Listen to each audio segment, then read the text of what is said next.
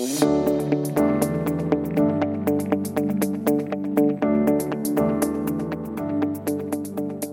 Welcome to another episode of Investing Compass. Before we begin, a quick note that the information contained in this podcast is general in nature, does not take into consideration your personal situation, circumstances, or needs. So today is a listener requested episode and it's on small caps. And this was submitted by Chris, who gave us an incredibly detailed list of what he wanted to know. So that made our job a little bit easier. So Chris wants to know the following Should we have an allocation to small caps? How to find a good business?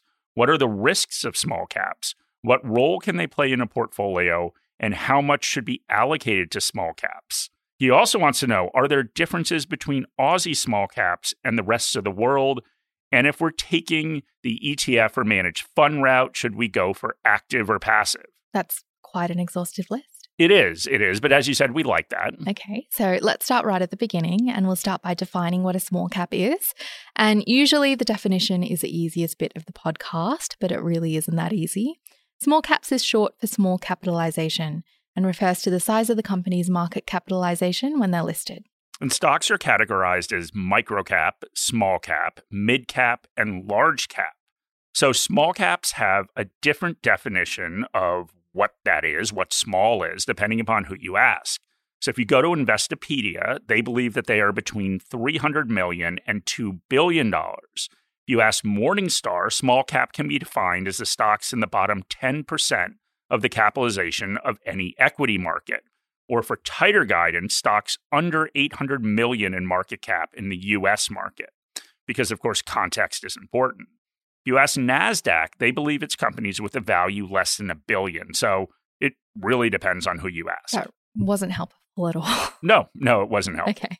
But let's just meet in the middle and say that it's a company with a market cap between 250 million and 1 billion dollars as a general guide. These are stocks that might not be household names yet, and generally investors are attracted to them because of their growth potential. And while we love clean definitions, it's also worth saying that it doesn't really matter.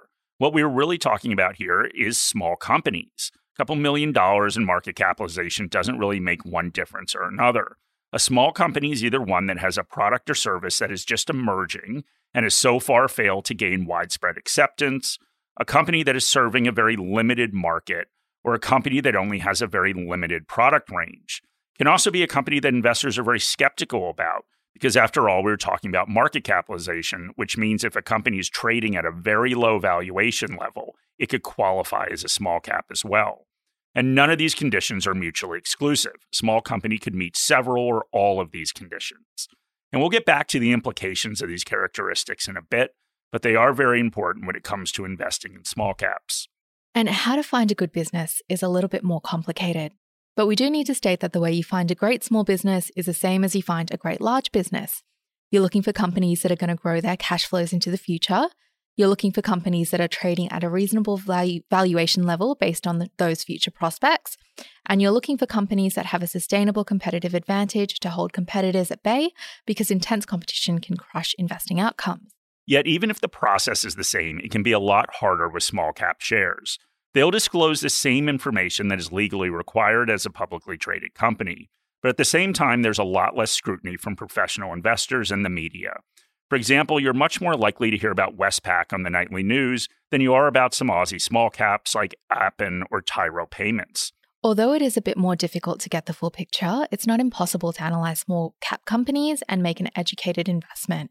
And many people think that this is an advantage because away from the limelight, it gives every investor a chance to level the playing field with well resourced professional investors. But this opportunity comes with huge challenges, which we'll get to in a bit.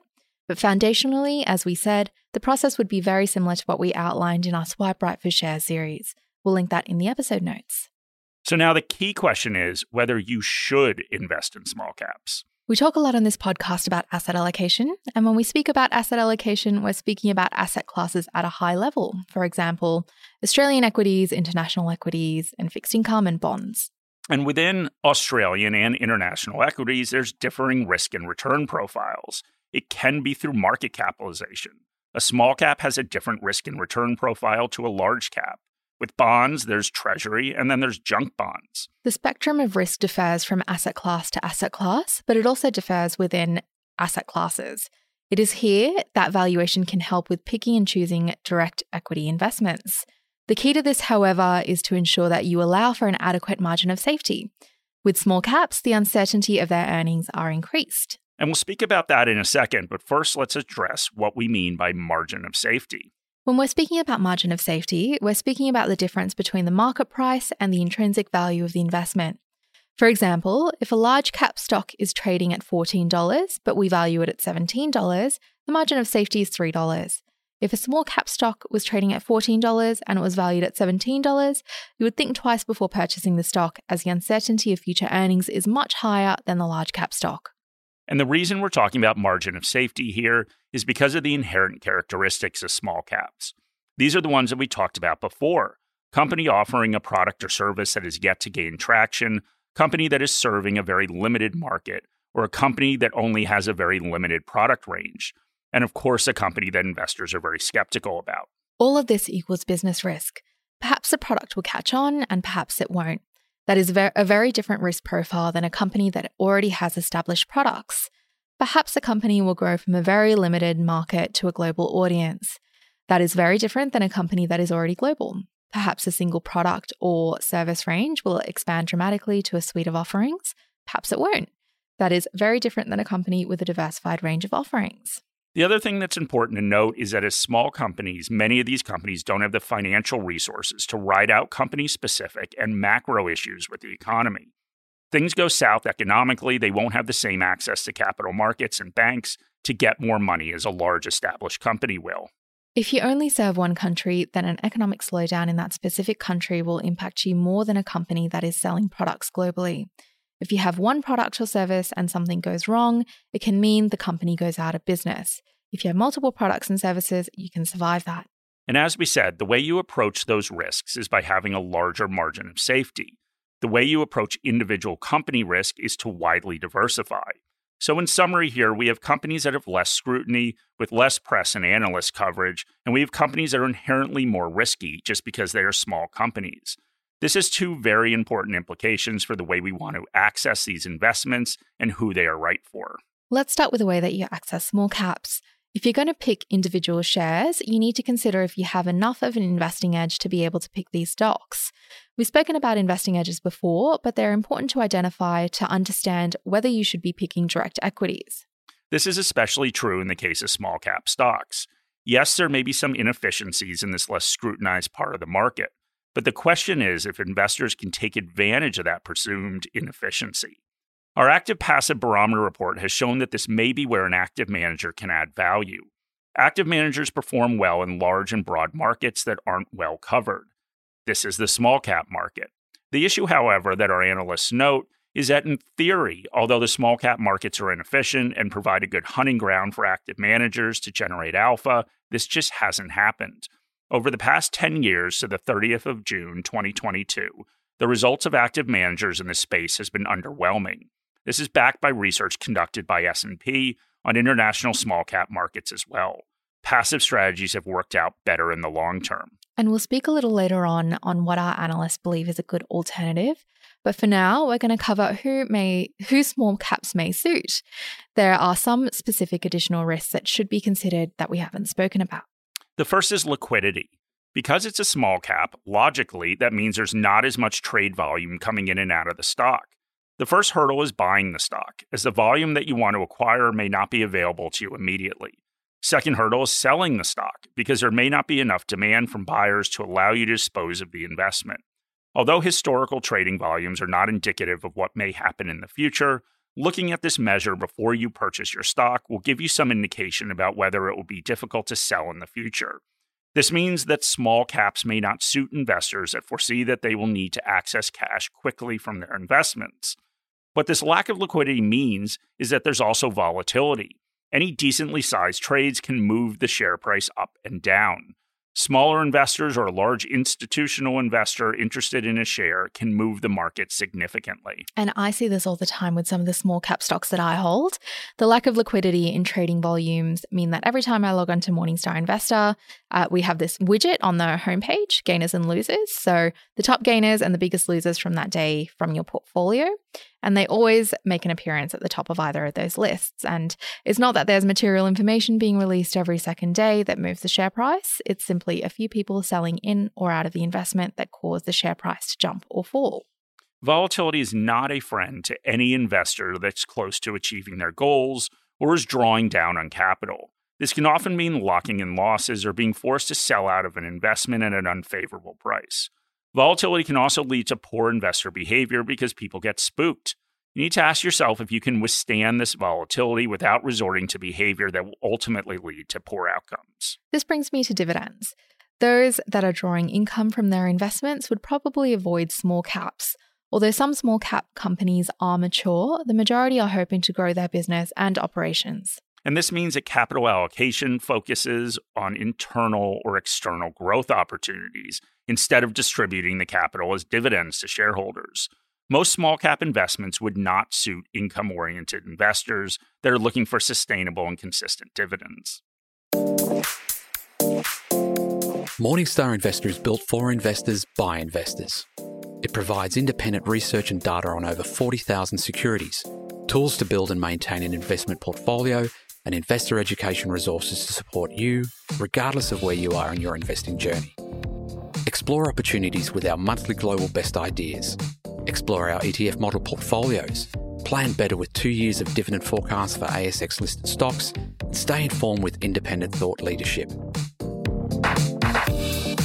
We've built tools to help you construct, monitor, and maintain your portfolio, including our Portfolio Manager, integrated with one of Australia's leading portfolio tracking tools, Sharesight.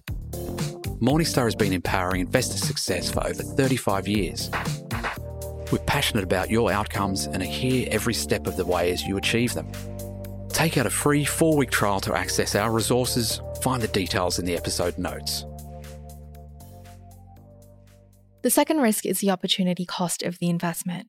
When you are investing, you're making a conscious decision about where to allocate finite capital. Choosing to invest in a small cap stock means that you are foregoing an investment with more certain earnings. The reason that investors choose to invest in small cap stocks is a prospect for multiples of growth, which may or may not eventuate. When it does eventuate, the growth will be more accelerated and larger than an established mature company.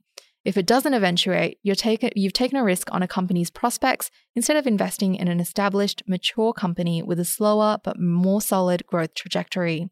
The upside is, though, because they're often not as well covered, there is more opportunity to find quality companies at lower prices. And this brings us to Chris's next question, which is what role can they play in an investor's portfolio?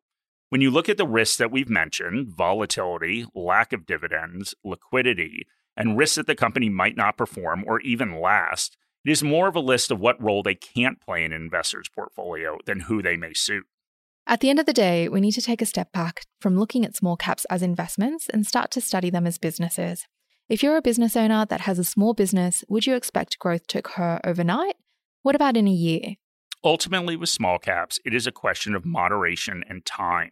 As attractive as the potential for growth is with small cap stocks, you need to consider whether you have a long enough time horizon to allow the potential for organic growth to play out, as well as the hopefully depressed valuations that you invested in to rise as markets recognize the future earnings potential. A study by Standard & Poor's looked at the periods in which small caps paid off for investors for the risk that they took on.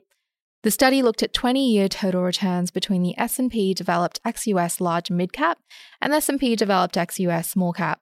Small caps have higher risk over three to five year periods, but over a 10 to 20 year period onwards, small caps outperformed mid and large caps. So, for investors with less than a 10 year time horizon to achieve their goal, small caps might not be the right subclass. For those with more than 10 years, consider what you're trying to achieve with the investment. Is it a quick hit of capital gains?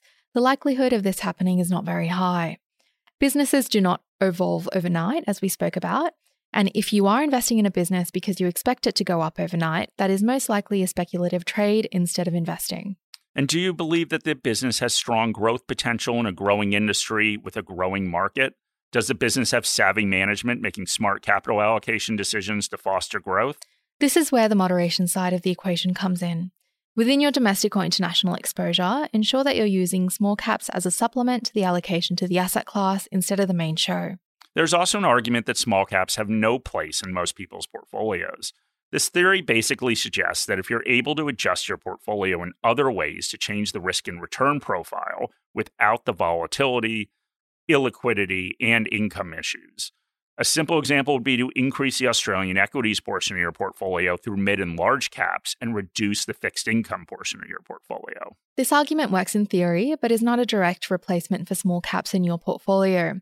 It does not mimic the same risk and return profile, and it does not take into account the typically lower valuations of small caps and the growth potential. All right, so let's move on to the inclusion of Aussie small caps versus international small caps. Well, traditionally, international small caps have be, been considered an untamed beast where the risk has not really been worth the reward for many investors. International small caps can offer broader exposure and diversification for your portfolio, as often investing outside of Australia and mid and large cap shares will give you access to geographies, sectors, and markets that you would not traditionally have exposure to. They also have lower correlation to other asset classes. So great for diversification and broad exposure for your portfolio. We've covered Chris's last question throughout this podcast when it's a choice between active and passive. Passive has outperformed in the past, and it's our analysts' expectation that passive will continue to outperform active counterparts in this subclass. We have one gold medalist small cap ETF, and that is the Vanguard MSCI International Smaller Companies ETF with the ticker symbol VISM. The analyst notes that it has an unbeatable cost value proposition over active and passive peers alike, and it has a highly efficient access to the developed market small cap stocks via an impressive diversified index. The analyst goes on to say that the global small cap market is incredibly broad. It's rife with many risks that foster inefficiencies and has led to a wider range of outcomes. Again, he mentions that this would be a hotbed for opportunities for active managers, but it just hasn't worked out that way. And they say that the issue is scale and not skill. Most active managers just don't have the scale to deploy cross sectional analysis that weighs up both opportunities and threats at the global level across all the different sectors and countries, putting them on the back foot compared to passives that are just all inclusive. And this is an important point to note and goes back to whether direct investments in small caps, especially international small caps, is achievable for an individual investor. The answer may be that it is achievable, but it isn't worth it.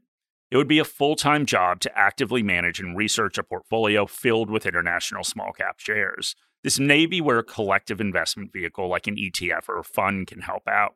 Australia might be a little bit of a different story. Since Australia's listed investment market is very small, if we look at market cap capitalization, you can consider stocks 101 to 300 as small cap.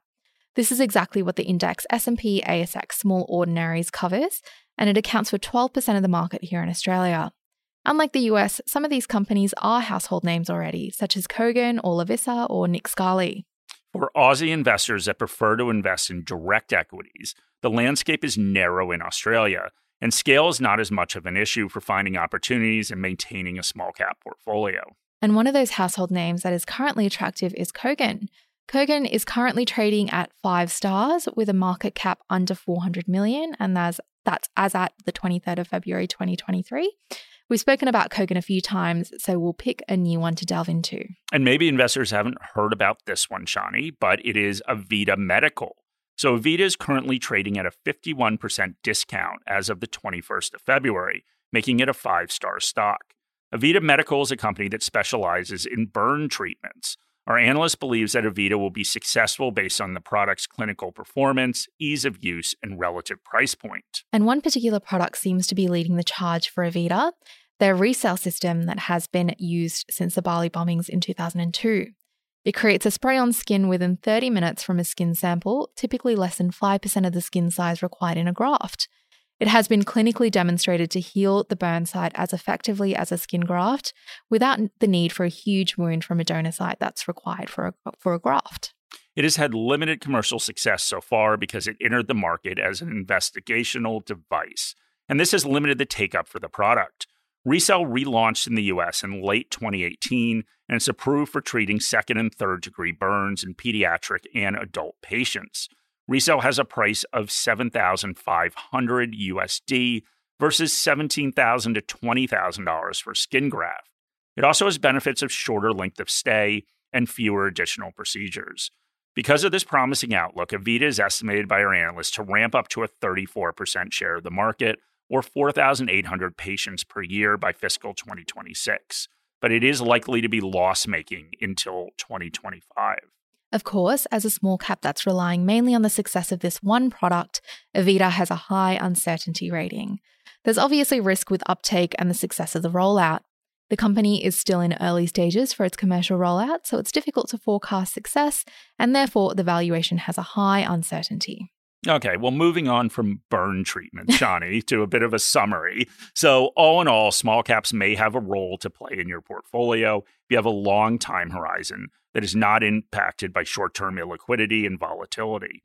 Can also offer broad exposure and diversification in your portfolio, but it may be worth considering investing in passive ETFs for international small cap exposure or moderating your exposure for domestic small caps if you are investing directly.